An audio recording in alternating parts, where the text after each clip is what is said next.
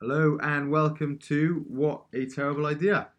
Uh, we're just going to go through a quick Q and A on today's episode. Some questions we've had um, from listeners.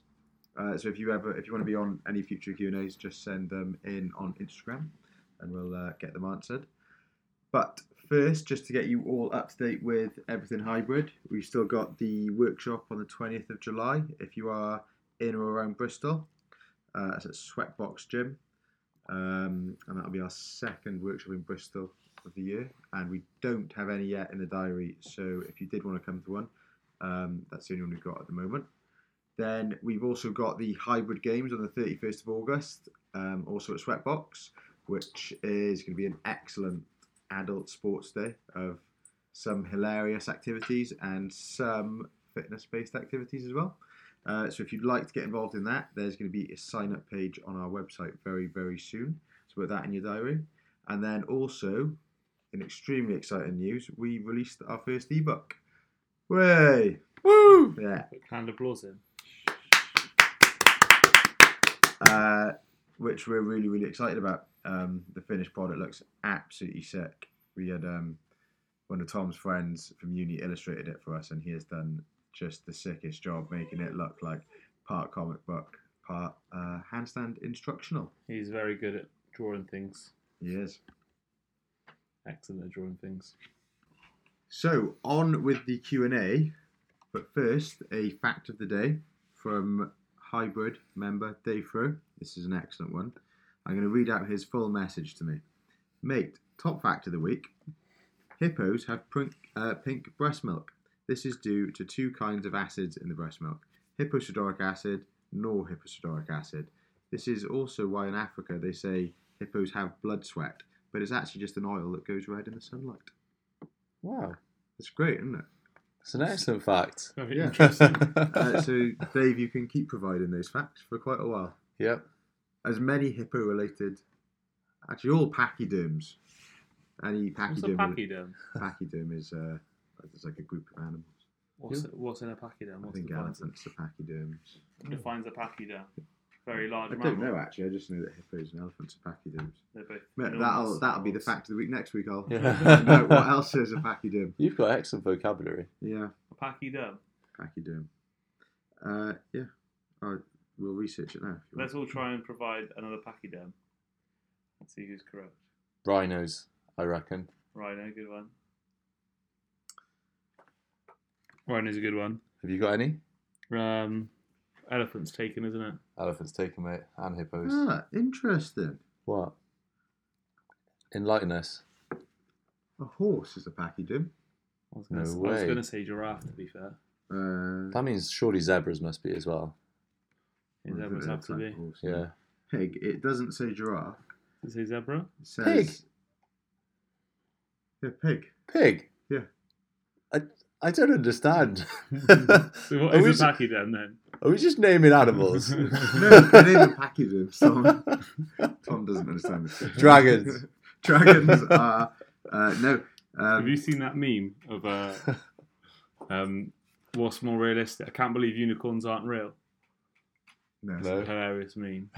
Maybe less hilarious on radio, but yeah. let's- we'll we'll maybe link it in the show notes. Uh, um, it says, um, "I can't believe unicorns aren't real. What's more realistic, a horse with a horn or a bloody horse with a twenty foot neck?" That's refs and giraffes, isn't it? yeah. They're not pachyderms though. apparently Well, not. they might be. Wow. Do you know why? Uh, have we have we done the zebra fact before? Why zebras are striped? I think we did do that. Didn't we? Mm, I'm that's not sure. one. Re-enlighten me. I can't remember. Well, zebras uh, have stripes because it means that they essentially have less flies landed on them, less less annoying flies land on them. Why? Um, because the I can't remember the exact reason, but essentially it means that the the the flies that fuck them off all the time just land on them less if they've got stripes.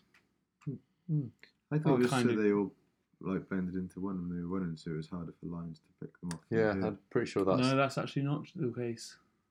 How do we know that? Uh, I was reading about it once. Yeah, how how do we? because know? there's there was there was okay so there's, there's no, it's really hard to say exactly why things happen Yeah. But there's like four theories as to why it is the case. Yeah. And that is the widely accepted theory now Yeah, because they have less uh, like horse flies land on them. interesting. Very interesting. So many facts today. So many facts. Um, okay, if you carry on talking a second, I'm just going to find out if giraffes are pachyderms. I'm pretty then sure we'll you were going to ask us the questions, mate. I am going to ask you the question, so you just talk about pachyderms a little bit more. We don't know what they are really. I think we've exhausted our, our conversation on pachyderms. Could just say pachyderms a few more times. no, and it's a major issue. Do you know everyone worries about elephants, but there's actually four times as many elephants as giraffes. Oh wow. wow. Giraffes are. You need to work on conserving them. Yeah. I'm Do you going to know worry about the giraffes- giraffes now. Also, they have horns, so are they Giraffes. sort of like unicorns? Kind of. Do you know giraffes have black tongues? Yeah, I've been licked by a giraffe, Why do they have black tongues? so less flies land on them. this is not about flies. They are, their tongues are out all day, so their tongues are black to protect them from sun damage. Lots of melanin. Yeah, Ah, it's interesting. I'm getting sunburned like my lip is right now. I wondered why it was so shiny. We're going to put Vaseline on it because it got burned at Glastonbury. oh. I hate Vaseline on my lips. Mm, and yeah, because once you lip- start putting it on, you just got to carry on as well. Yeah, And just lip, but like just stuff on my lips is just not nice. I like the feeling of it being on. No. I love putting it on. I could just put it on for ages. So rubbing your lips like a creep. Like cocoa butter. Right, shall I ask some questions from our listeners? Let's have some Q and A's. some. So, um, also, can I just request of our listeners, if you are going to send in questions, can you send them in in the format of a question, as opposed to a statement that we have to partly decipher your meaning? Because all of um, all of these are quite difficult. So, the first question: consistency versus variety. Question mark. No, no statement. So I think it's like consistency versus variety. Discuss. discuss. Well, uh, Both have their place. yeah, the more you basically um, sort of like trading one for the other in in a lot of cases. You can have loads and loads and loads of variety in your training if you really want, but it's hard to keep loads of consistency if that's the case, and vice versa. You could have loads and loads of consistency in your training, but it's hard to keep a lot of variety in it if you do it that way. Well, that's what most people think anyway. It's not necessarily the, the case.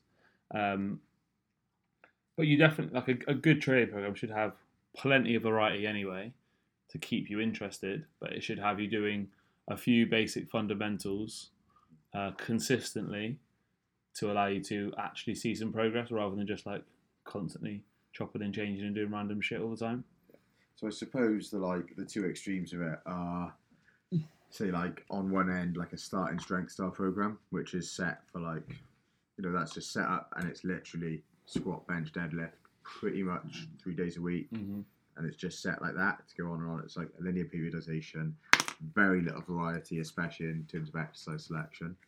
Um, and then on the other extreme of varied, you've got CrossFit, where if it was Mm. done as CrossFit was do- like started, this is, is literally different every day.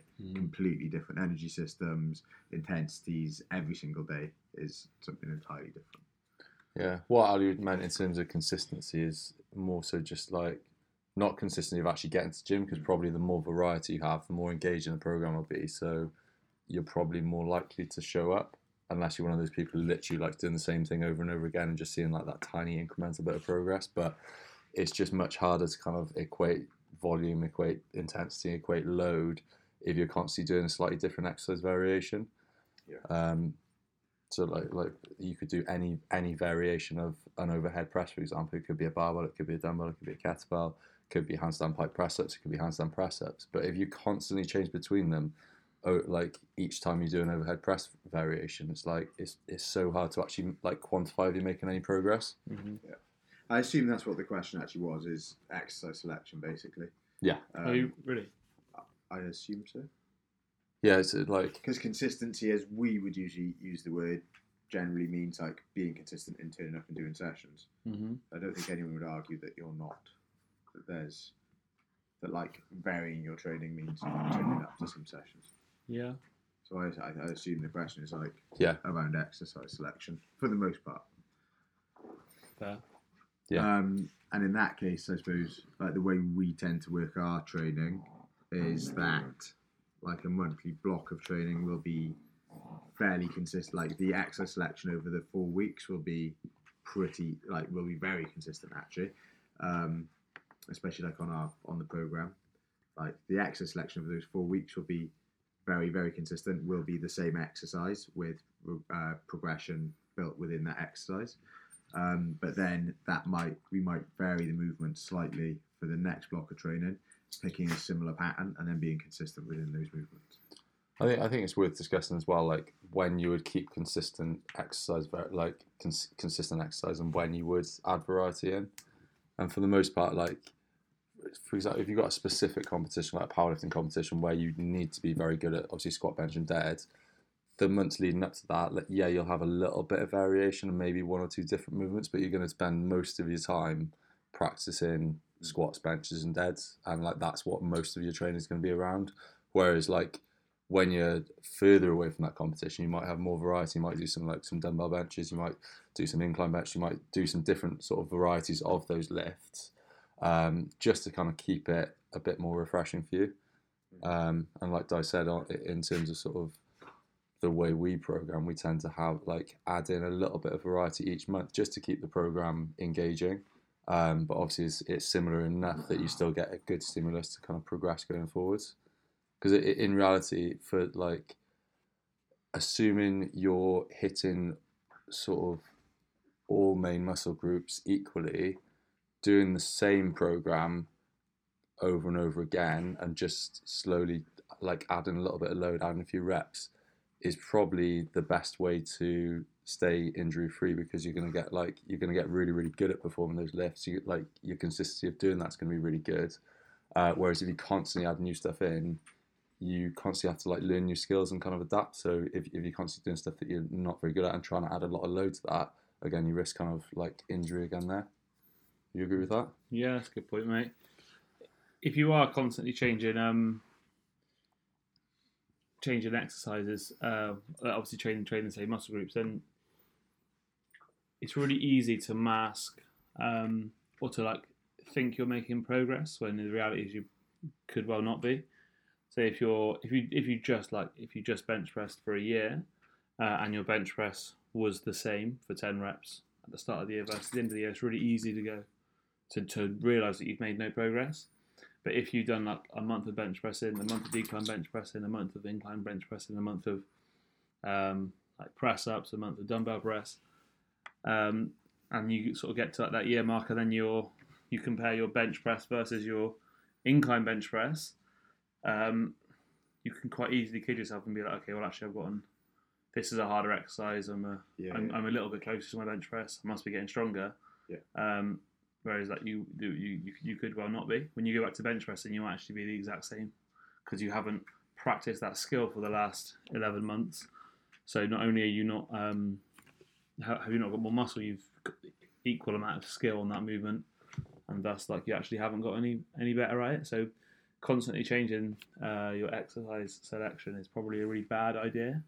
Um, for really good idea for sort of like your for the novelty and like keeping things interesting, but um, probably quite a bad idea for actually like making progress on that Yeah. on that thing.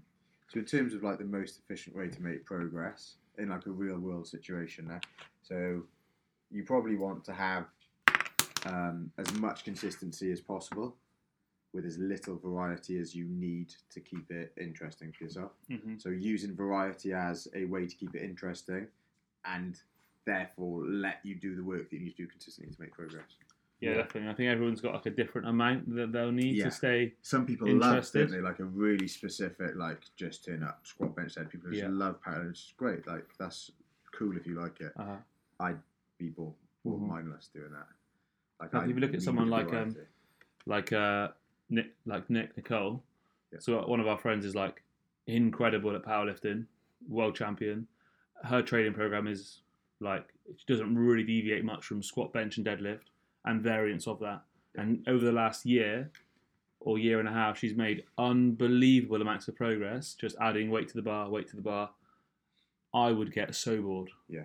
and I Yeah. wouldn't have made anyone, even if um, I had the genetic potential that she's got to to to, to be as strong. Um, I would not have got anywhere near as strong because I would have got really, really bored of doing like three sets of six to eight Yeah. on a range of different movements. That's sort of like five exercises over the course of a one hour session. I would find that really, really hard to constantly keep turning up and doing. Yeah. But for her, it's like perfect. She loves that sort of structure, Yeah. and she just constantly makes progress every single month. I think in everyone, yeah, like you said, everyone falls somewhere like slightly different on that continuum. Because if you were to ask me to trade off never making progress again, but always being able to have like fun for me in Mhm. the gym, like it wouldn't bother me not making that much progress and just always enjoying my training. Um, obviously, like being able to progress is like is is like I find interesting. But if you, if I had to trade off between the two, I would have a re- really varied program that was Yeah. just fun for me. I would have the same here for sure. Yeah. I think it's worth mentioning as well. Like a lot of people see varieties like the change program get some additional muscle soreness. Do you want to talk about that? Well, yeah, I mean, um, whenever you do like a a, a new exercise, um, the novelty of it often does cause some muscle soreness, but there's pretty good evidence that um, muscle soreness or like or, or DOMS, delayed onset of muscle soreness, is not indicative or even necessary for um, for muscle hypertrophy or strength gain. So you absolutely do not need to be chasing soreness to uh, to grow. So just because an exercise makes you sore, or you're doing a new thing and that made you really sore, definitely isn't relevant necessarily to overall um, muscle growth. Yeah. So so yeah, so like it um, no, but but doing new things, new exercises, often does make you sore because it's just a new thing that you're not really used to doing. Yeah, I think it's worth saying that like obviously this is obvious to us, but like there's no such thing as like confusing a muscle to make more progress. Like doing a slightly different exercise that makes you sore doesn't mean that like basically what Ali said. It doesn't mean that you're going to progress more because of that. Yeah, Um, there's there's there's three key principles when it comes to like muscle hypertrophy. Um, those three things are mechanical tension, me- metabolic stress, and muscle damage. Sorry guys, we just had a quick interval for Waffles to go out and have a wee, uh, but she didn't actually. She just ran around in circles like a maniac. So we may have another little interval at some point. But back on to uh, mechanism of hypertrophy. uh, so those three mechanisms again: metabolic stress, mechanical tension, and muscle damage.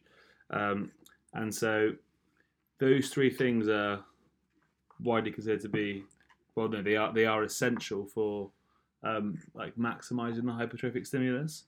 Um, but the reality is that like muscle damage kind of falls quite a, quite a bit further down the pecking order um, than uh, mechanical tension and metabolic stress. Um, and to be perfectly honest, the most important one of those things is mechanical tension. And- all mechanical tension is is the pla is the tension that's placed across a muscle. So if you um, if you imagine if you're doing a like an RD, like a Romanian deadlift, for example, as you stretch your hamstrings, as you go to the bottom position of that movement, you're placing a lot of active tension across that muscle.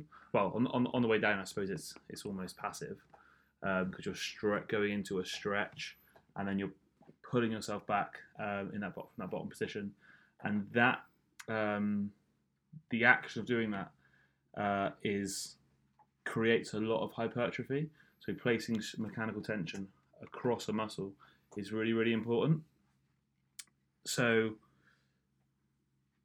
the other two um, are kind of almost to some extent byproducts of that because you can't create the two without placing some tension across a muscle.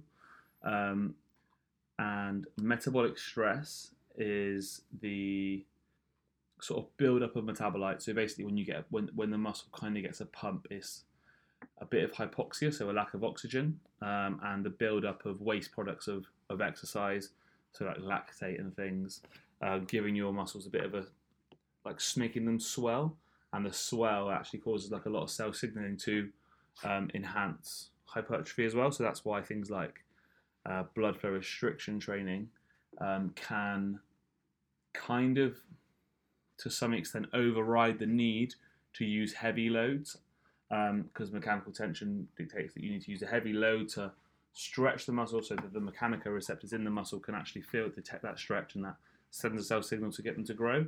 Um, but then, a, if, if you occlude blood flow to a muscle, you get essentially extra metabolic stress, which can um, allow you to use a lot less loads. If you're injured, like Dyer's right now, he's got an absolutely swollen knee. Might be a really good idea to to um, tourniquet above um, as high as he can at the joints. Let's say he was doing some leg extensions for his quads. His knee's are really injured, so he can't really use any load. So if he just places the tourniquet on top of his leg or a strap or something, he can use a lot less load and still create a lot of um, metabolic stress, which will have the positive impact of potentially um, allowing to produce some hypertrophic stimulus.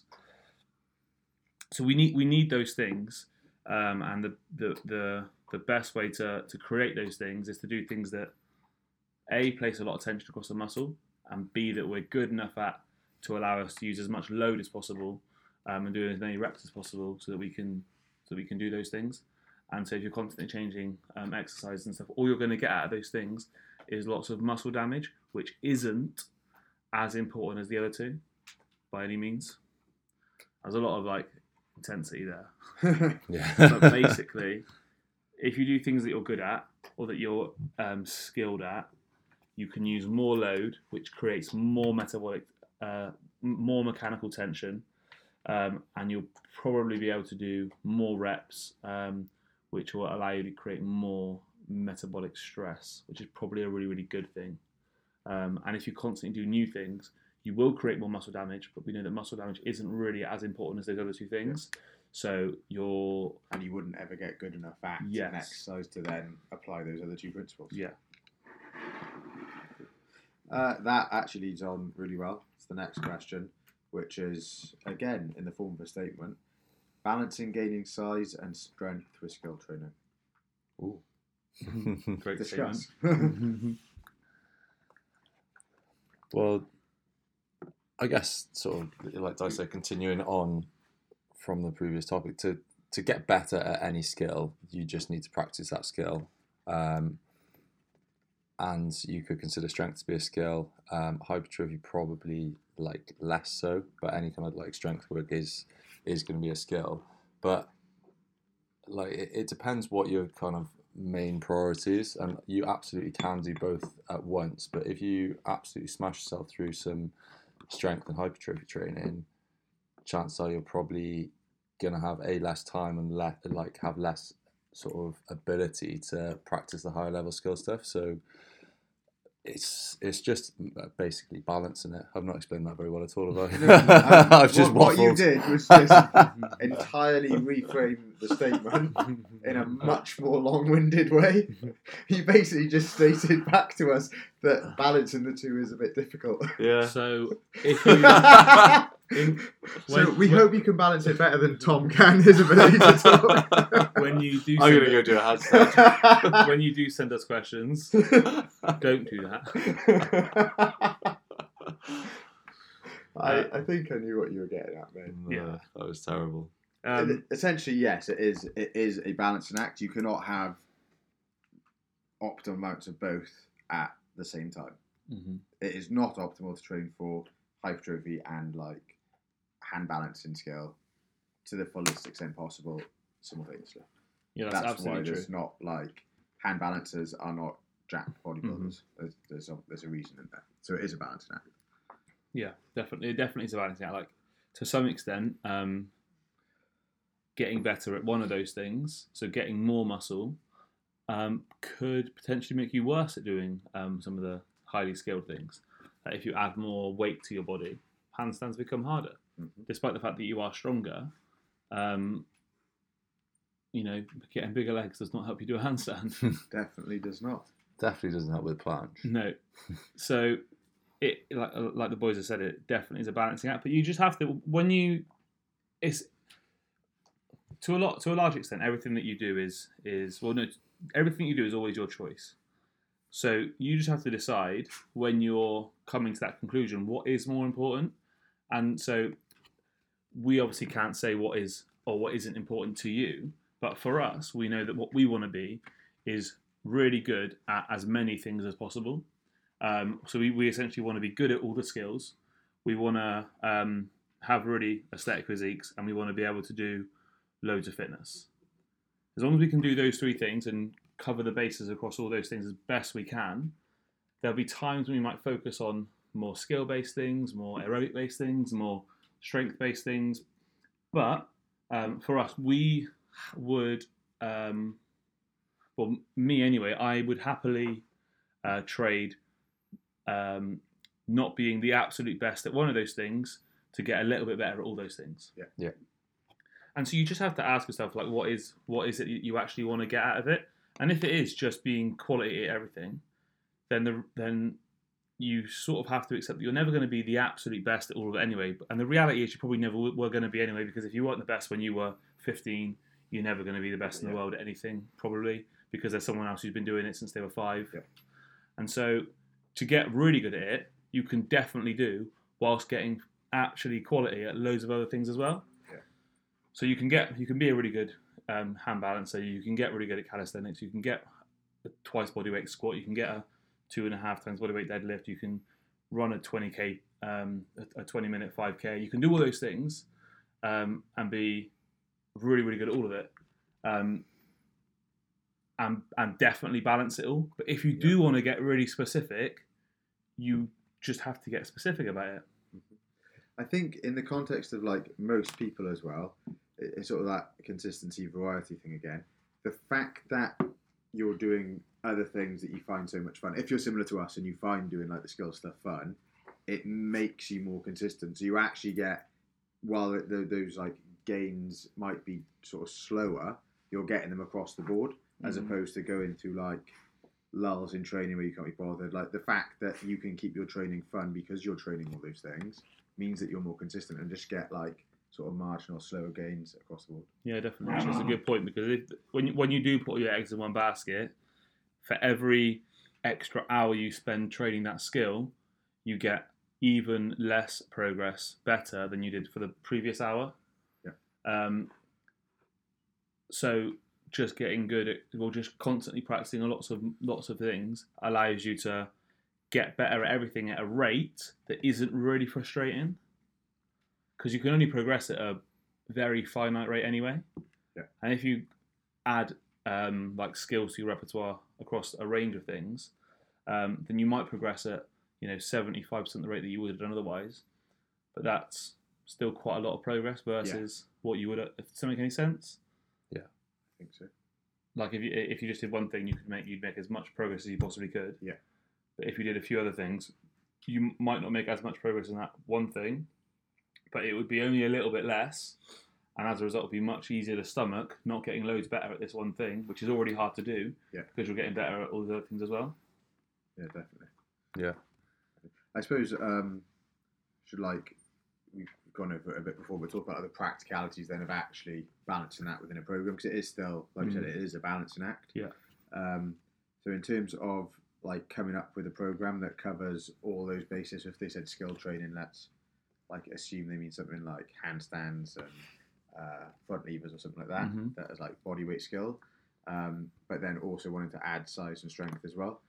Um, we know that like size and strength, especially for lower body, probably you're going to need to like focus on like squats and deadlifts, basically like standard compound lifts. So not a lot changes there. But then in terms of the upper body and the skill stuff, like the majority of all the upper body work we do is is body weight. Like you still like use some supplemental stuff for like barbells and those, but the majority of the work we do for upper body is like body weight stuff, isn't it? Yeah. So the, so the that that's like the priority with upper body training is mm-hmm. is like the skill side of it. So the only reason you wouldn't use body weight for a specific movement would be because body weight was too hard. Yeah. So let's say you're trying to get better at handstand press ups, and handstand press ups are unavailable to you at the moment, then you're going to have to get stronger overhead.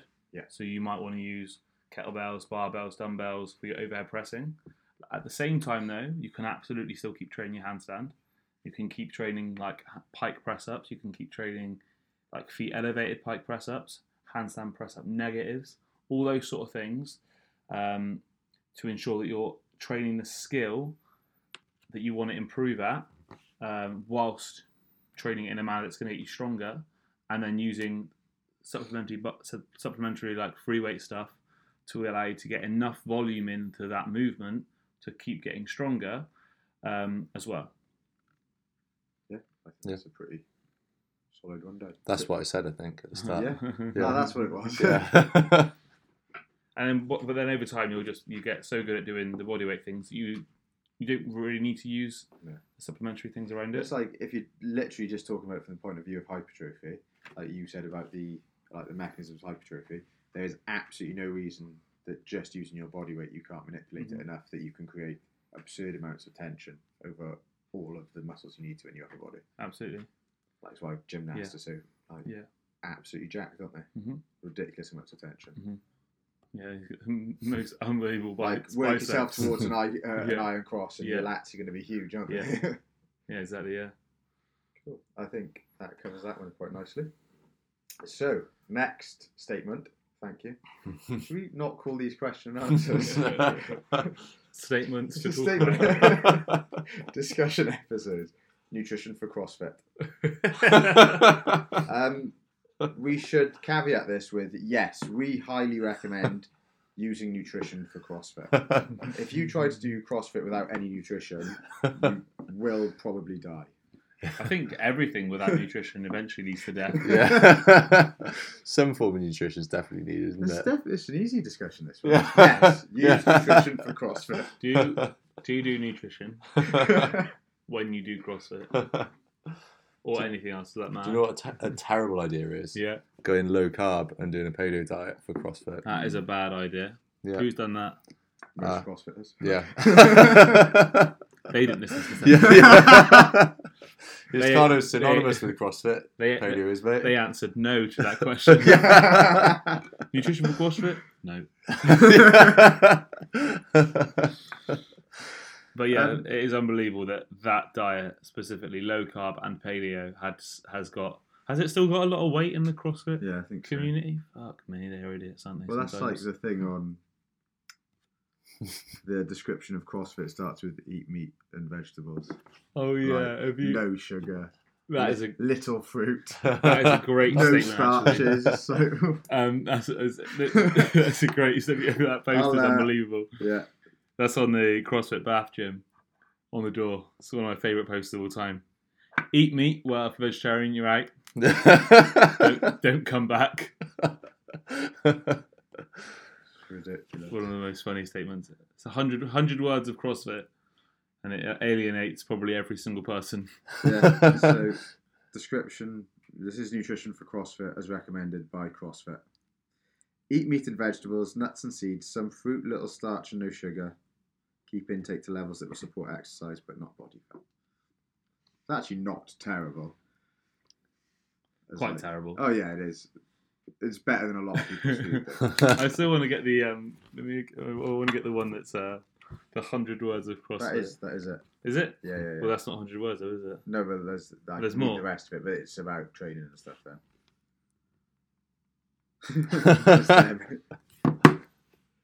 um, but at the end of the day, nutrition for CrossFit is you can just remove CrossFit from that. It's like nutrition is the same. yeah. Uh, you eat to support whatever your goals are at the time. Like CrossFit in and of itself is absolutely no different to any other training or sport. Yeah, assuming most people like, or a lot of people do CrossFit, they want performance as a Yeah. goal, rather than sort of like. That's I, why I guess. eating carbs is a good idea. Yeah, eating carbs is a great idea.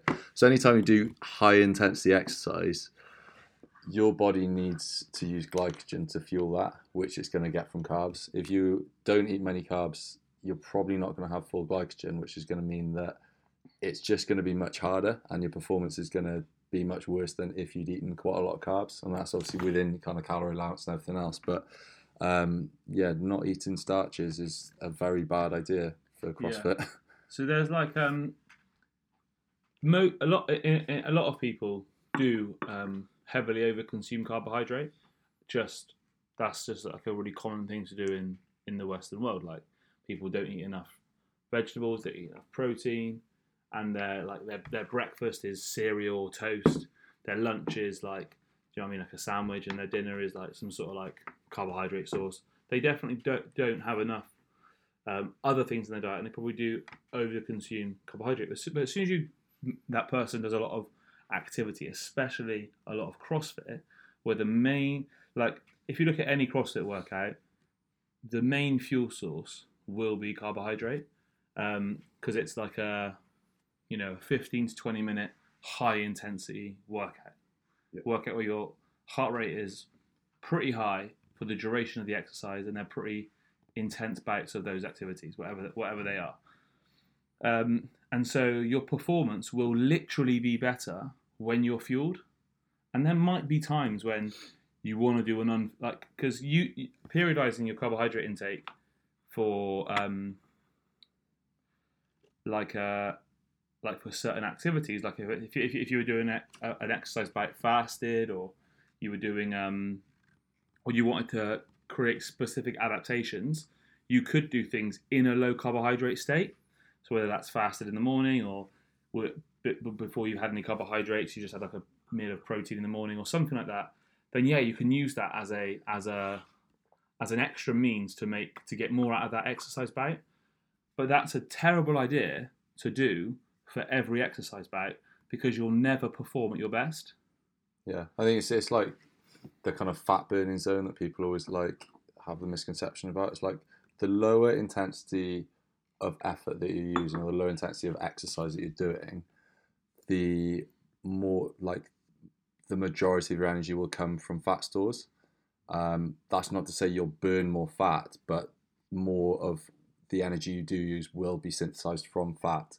And as you do higher intensity exercise, more of that has to come from glycogen and carbs because it's much easier for the body to break down and synthesize straight away, whereas fat takes a long time and is, is hard to do quickly.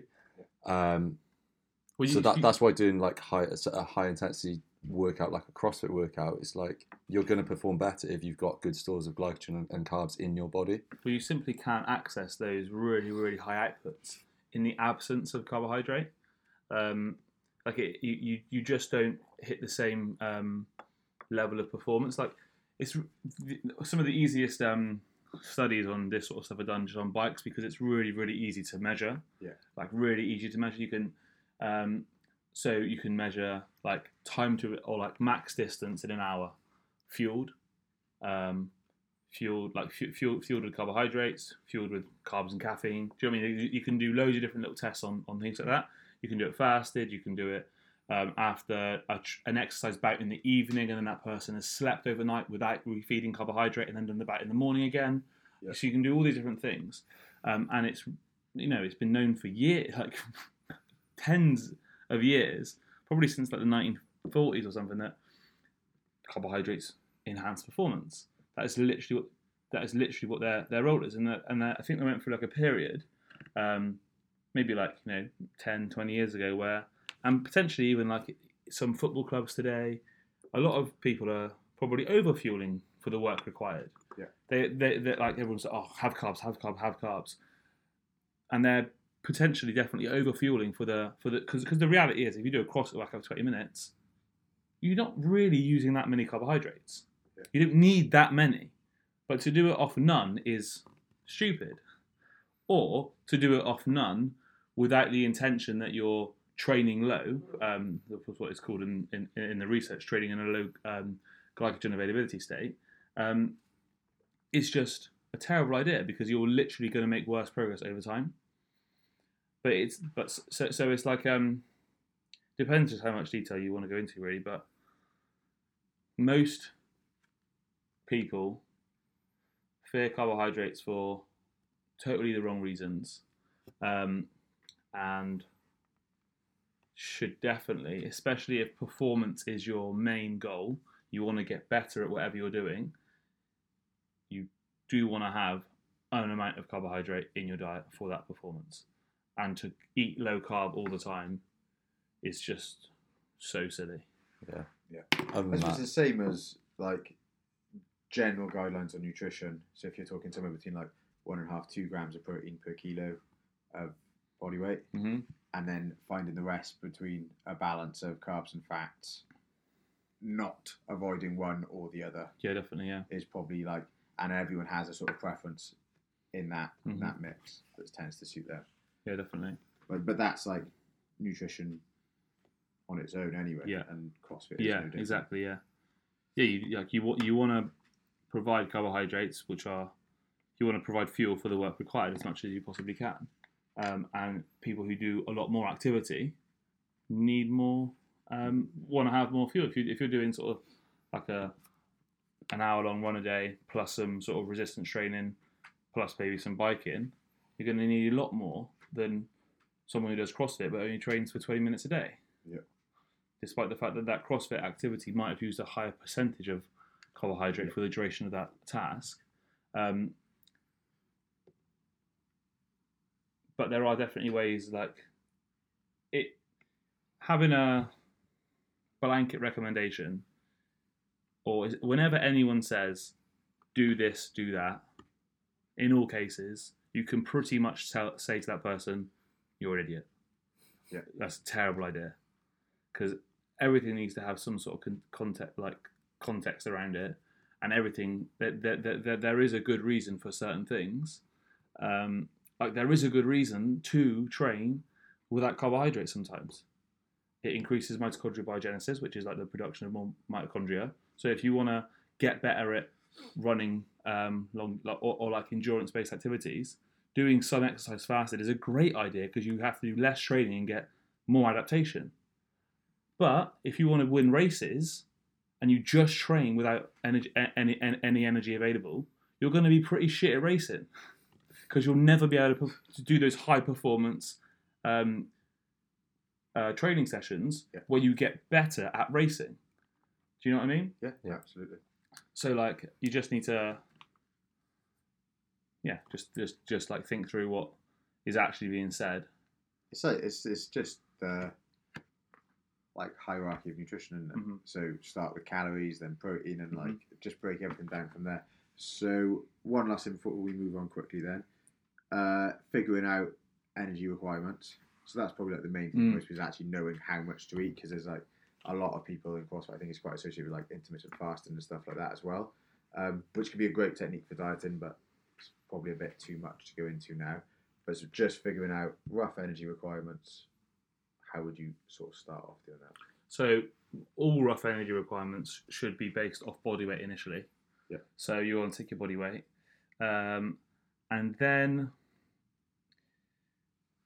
multiply by an amount depending on whether you're a boy, girl, how much activity you do, and then take that and then multiply it again by a leveler. We'll link the Yes. Uh, we'll link a calculator for working out like a rough starting point for your energy requirements Yeah, that's the that's that's the best thing to do. We'll, we'll, we'll link something below. Um, below. No. It's under the table. yeah. um, and you can just um, input your data into that, and all, all, all your data will be is your age, your um, your weight, and like a rough idea of how much weekly activity you do and how much uh, and how active your job is. And as long as you do that, then um, that won't be like the be all and end all. That'll just be a rough estimation to, to, to where you are. And then if you really want to get specific around it, you can take that number you can track your actual food intake for about a week, um, compare what you've eaten versus what the estimator gave you, track your body weight every day for a week as well, take the average of that, do the same thing again for the next week, and compare the averages together. And if you find that your weight has stayed pretty constant between those two weeks, then that's definitely a maintenance level for you.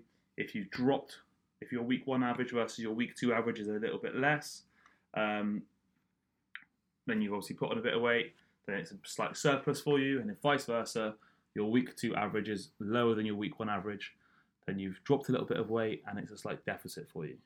So that's the most accurate way of actually um, having a look at your expenditure day to day. You can obviously get like a, a watch, but they're riddled with inaccuracy. But they're not. But then, but then again, they're fairly they're fairly consistent. So yeah.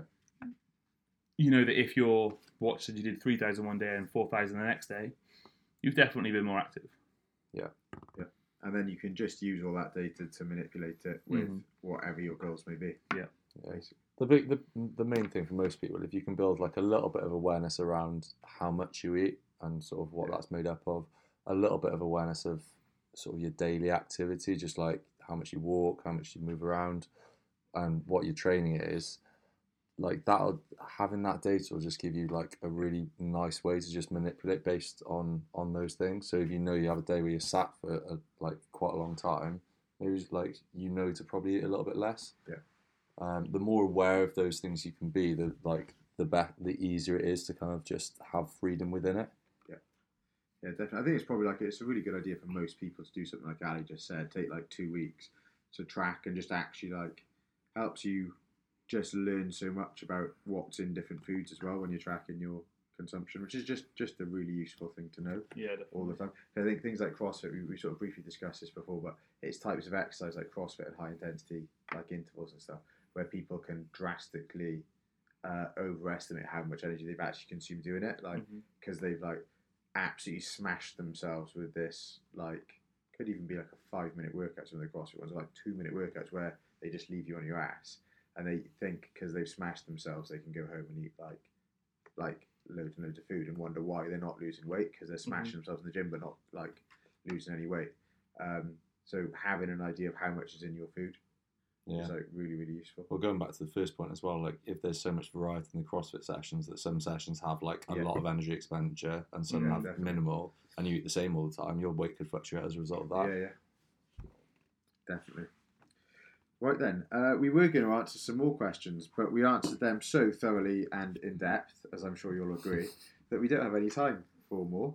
So we'll move on to uh, some more statements that we'll discuss next episode. Uh, if you would like to send us some blanket statements um, for us to discuss, then please do.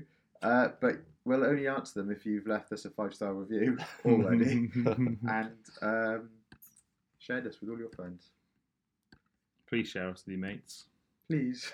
That'd be very nice. I just waved at the mic. I did. I do. I think I do it every week. You usually say, Bye-bye. Bye. Bye I do a wave that I would never do in real life as well.